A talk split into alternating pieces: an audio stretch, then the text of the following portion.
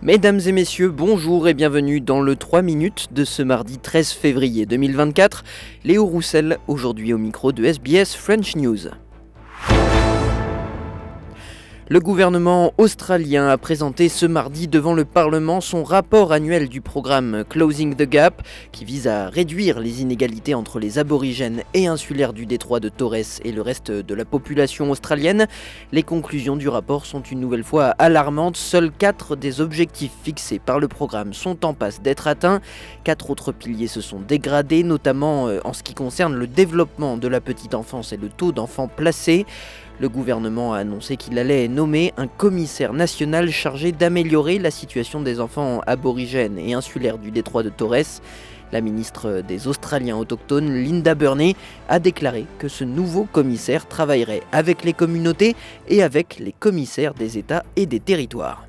Indigenous children are almost 11 times more likely to be in out of home care than non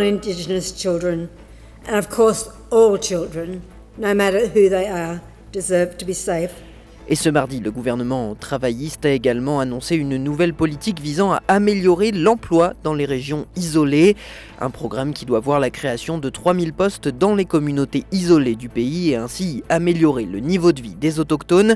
Il s'agit de la première mesure du gouvernement concernant les aborigènes et insulaires du détroit de Torres depuis l'échec du référendum sur la voie au Parlement en octobre dernier. En Australie, toujours des centaines de personnalités publiques juives appartenant à un groupe WhatsApp privé ont vu leurs coordonnées et leurs photos publiées en ligne par des militants pro-palestiniens.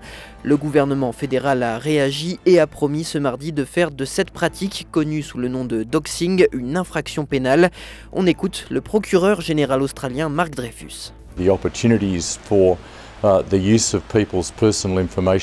consent, really malicious actions uh, to take place affecting hundreds or thousands of people very, very quickly uh, has uh, been made possible.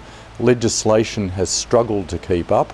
That's part of the reason behind this reform of the Privacy Act that we've uh, embarked on.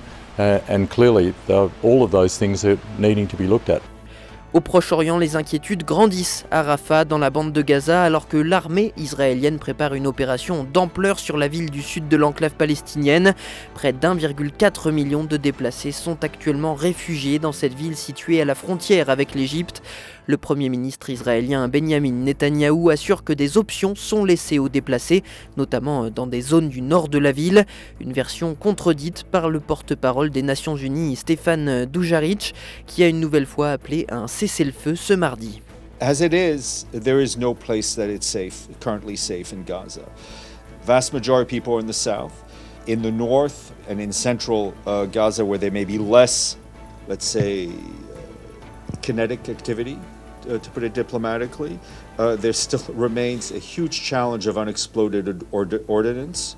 You can't send people back to areas uh, that is littered with unexploded ordnance, not to mention a lack of, uh, of shelter. Et dans le reste de l'actualité internationale, une fusillade a fait un mort et cinq blessés aux États-Unis dans une station de métro de New York dans le quartier du Bronx. Le tireur est actuellement recherché. Voilà messieurs, dames, pour l'essentiel de l'actualité de ce mardi 13 février. Je vous souhaite de passer une excellente soirée. Demain, vous retrouverez Audrey Bourget pour un nouveau bulletin du 3 minutes sur SBS French News.